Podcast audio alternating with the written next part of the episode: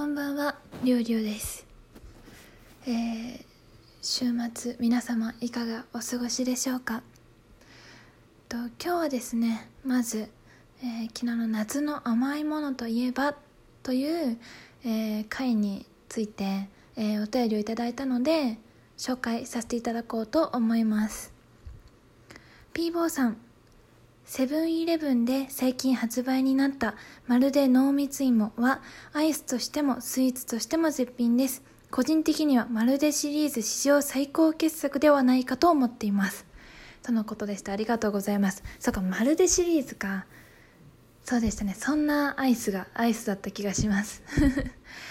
濃密芋、さつまいもってことですよね、おそらく。あ、美味しそう。あんまりさつまいものアイスってあんまり食べた記憶がないんですけどもう今まで私もめちゃくちゃ美味しいと思って食べてきたアイスなので外れはないんだろうなっていう気がしてます。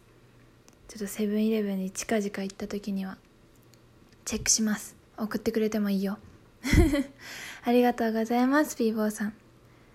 ということでですねまあお便りいたえっ、とぜひですねまあいろんな何も思わずに ふーんっていう方も多いかと思うんですけど私とか結構人の配信聞いてもふーんって思うこと多いんですけどもし何か感想等をいただけましたら大変嬉しいので、えー、とよければですねお便り聞いていただいてる皆様からのお便りいつでも待ってますんでめっちゃ歓迎なのでよかったら送っていただけると嬉しいです。よろしくお願いします。さてということで今回はですね、まあ、タイトルの通り多分タイトルに書いてあると思うんですけど、えー私とネット掲示板との関係についてお話ししていきたいと思います、まあ、今日帰り道にふと思いついたんですけどね。でえっ、とあのネット掲示板といってもまあいろんな種類があっていろんな場所にあると思うんですけど、えー、と今回私が話したいのはあのスカイプチャンネルのような話し相手募集とかそういうあの決まったかなり限定的な目的のための、えー掲示板等ではなくですね、まあ、よく言う2チャンネル、まあ、今は5チャンネルになってるようなああいうもう雑多ないろんなスレッドが立ってもういろんな話題が飛び交っているようなもうネットの深淵が覗けるかのようなですね あの大きい媒体について、えーお話ししていきたいと思います。で、えーこれも書いてるちょっと何ですかね番組の紹介かなんかに書いてると思うんですけど、まあ、視聴注意な内容を喋るつもりです。あ安心してください。今回はグロじゃなくてエロです。ということでご注意ください。よろしくお願いします。えーまあ、2チャンネルというと、まあ、私の中ではやっぱり5ちゃんという言い方はなれなくてやっぱり私の中ではずっと2ちゃんなんですけど2ちゃんのイメージというとどうですかね。やっぱりなんか問題を起こす人が使ってるみたいな。なんかニートのニートが集まってるところみたいな、えー、と印象を持ってましたね。持ってる人多いんじゃないですか。偏見かな。まあ今となっては偏見かもしれないですけどまあてか今も昔もそうなんだけど自分が中学生高校生の頃とかはなんか関わっちゃいけない人たちがなんか嵐とかなんか怖い言葉も聞くしあんまりあそなんかあんま入っちゃいけない空間みたいなイメージがありましたね2チャンネルは。でその正直中入っても特別サイトがめちゃくちゃ綺麗なわけでもないしなんか文字がダーッと並んでるだけで正直ね面白さが最初全然分かんなくて何をここに人が集まってるんだなんでこんななんかこんなのに人が集まるんだろうって思ったのを覚えてます。うん。で私が何のために2ちゃんを、まあ、まあ一番よく使ってたというかよく開いてたのは大学生まあ学生の頃だったと思うんですが高校の時も開いてたかな。まあ何に一番使ってたかっていうとこっからが視聴注意の箇所なんですけど一人でする時のおかずに使ってました。あもしかしたらおかずあなたの好きなおかずは何ですかみたいなちょっとふざけた名前の回でちょっと喋ってるかもしんないちょっともう覚えてないんですけれども一人でする時に開いてたんですよね。でじゃあどこ見るのって話なんですけどあのー、そに今は今もあるか分かんないんですけど、まあ、自分が当時見てた時は2ちゃんの中にあのー、18歳以上閲覧ダメだよって書いてある箇所があってですねだから高校生の当時の高校生の私がもし見てたとしたらもう違反なんですけどそこにチャエッチとかなんかそういうそういう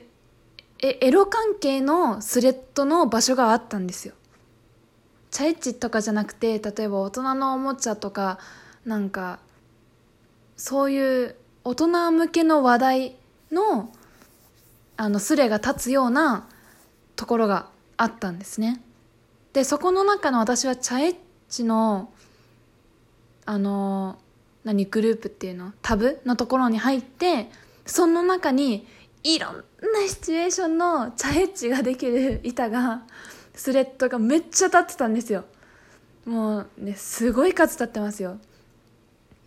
立ってたんですよ。当時私が見てた時はね。なんか図書館でとかあの混浴風呂で混浴温泉でとかなんかまあ普通にホテルとかもホテルっていうシチュエーションもあったんですけどそこでまあ、だからお互い ID とかさ、あ、じゃじゃあの、お互いほとんど匿名だからさ、その時に、まあ、指名し合わせて同じ時間に同じスレッドに入ってくる人もいれば、出会い頭にその自分がなんか、あのと投稿した時に、それにヒュッて誰かが返事してくれたら、そこからこう、やりとりが始まるみたいな感じで、やってたんですよ。やってたっていうか、私はそこに書き込みはしたことはなくて、すでに誰かが書き込みしてあるスレッドを永遠と読んで自分のそれでなんかそのあの文章から書き込みの内容からなんとなく自分の中で想像してなんていうんですかね文字から文字から想像で AV を作り出して脳内で。でそれを 脳内で想像しておかずにして自分でしてたみたいな感じなんですよ。高等技術かもしれない。高等技術ではないか。視覚的情報は文字だけなんですけど頑張ってそこから想像してやってましたね。でやっぱりねその2ちゃんのその書き込みも上手い人と下手な人とかなんかその描写が丁寧で上手い人となんか本当に声しか書いてないどう想像したらいいんや、この書き込みで、みたいな内容もあ、あの、人もいたりとかですね、様々なんですよ。で、やっぱり結構私は、あの、自分で想像する、して、他人のその、チャエッチを見て自分で想像してしたいから、あの、ちゃんと丁寧に描写されてるやつを選んで見てたんですけど、あの、やってたんですけど、あそこの文化はね、本当にこんなことする人いるんだみたいな思うんですけど、でも実際に書き込んでる人が、まあ、そんな人数はね、決して絶対数は多くなかったかもしれないですけど、まあ確実にいて、スレが、まあ何十も何百も上がってて、で、あの、一つのスレがさ、なんか書き込み1000までいったらさ、それ以上そのスレと書き込みができなくなって、なんか次のスレと立てなきゃいけなくなるじゃないですか。その続きみたいな感じで。もうその続きの回数が百何十みたいな。もうこのホテルのこのスレともう百何十百何十筆目とか、なんか、そのスウェットの終わりな、な、タイトルの後ろの方に書いてあって、そんな続いてんのこれみたいなのとか、あったりして、あとなんか露出系の、露出とか、一人でやる、一人エッチの、あの指示をしてください、みたいなスレッドもあって、誰か指示お願いしますって言ったら、5、6人ぐらいの男性役というか指示役の人が、うわってこう 書き込みをしてなんかそれに女の子役というかその実際に指示してもらってる側の人があの今こうなってますとか自分の状況を書き込んでみたいなそういうのもありました。ネットのね深いところだと思いますこれは。多分慣れてない人とかそういうの無理って人が見たらうえってなると思うんですけど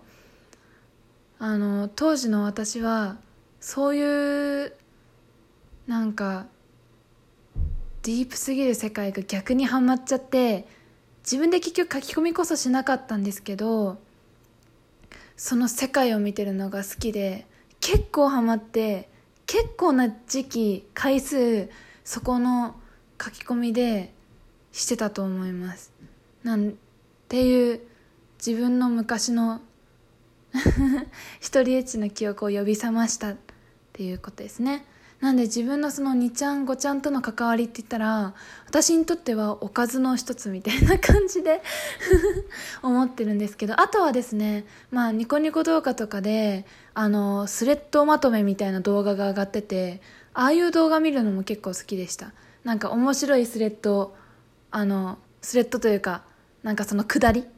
書き込みのくだり面白いやつ面白いスレ集めてみたとかですね。スレッドって書き込みの一個一個の話定義が分かってないんですけどちょっとなんかいろいろいろんな言葉使っちゃったけど全部間違ってたらすいません。またあの2ちゃん用語教えてください。よろしくお願いします。最近ラジオトークでは5ちゃんがねちょっと話題になってますけど個人的にはあれに名前載せてもらえたらある意味書き込んだ人の愛を感じるなってこれは本当に個人的な意見なんですけど思うのでまあいろんな考え持ってたりやっぱり気分が悪い人見てて気分悪い人の方がまあ多いとは思うんですが個人的にはそれぐらいのまあすごく都合よく捉えるという楽しみ楽しみ方っていうかあの解釈を受け取り方をさせていただいております。はい。あの自分の書き込み見つけた時はね自分の目で見つけた時はちょっとね嬉しくなりました。はい。ということでえー、ここまで聞いてくれた人いてくださったらありがとうございました。またよかったら遊びに来てください。またね。お疲れ様です。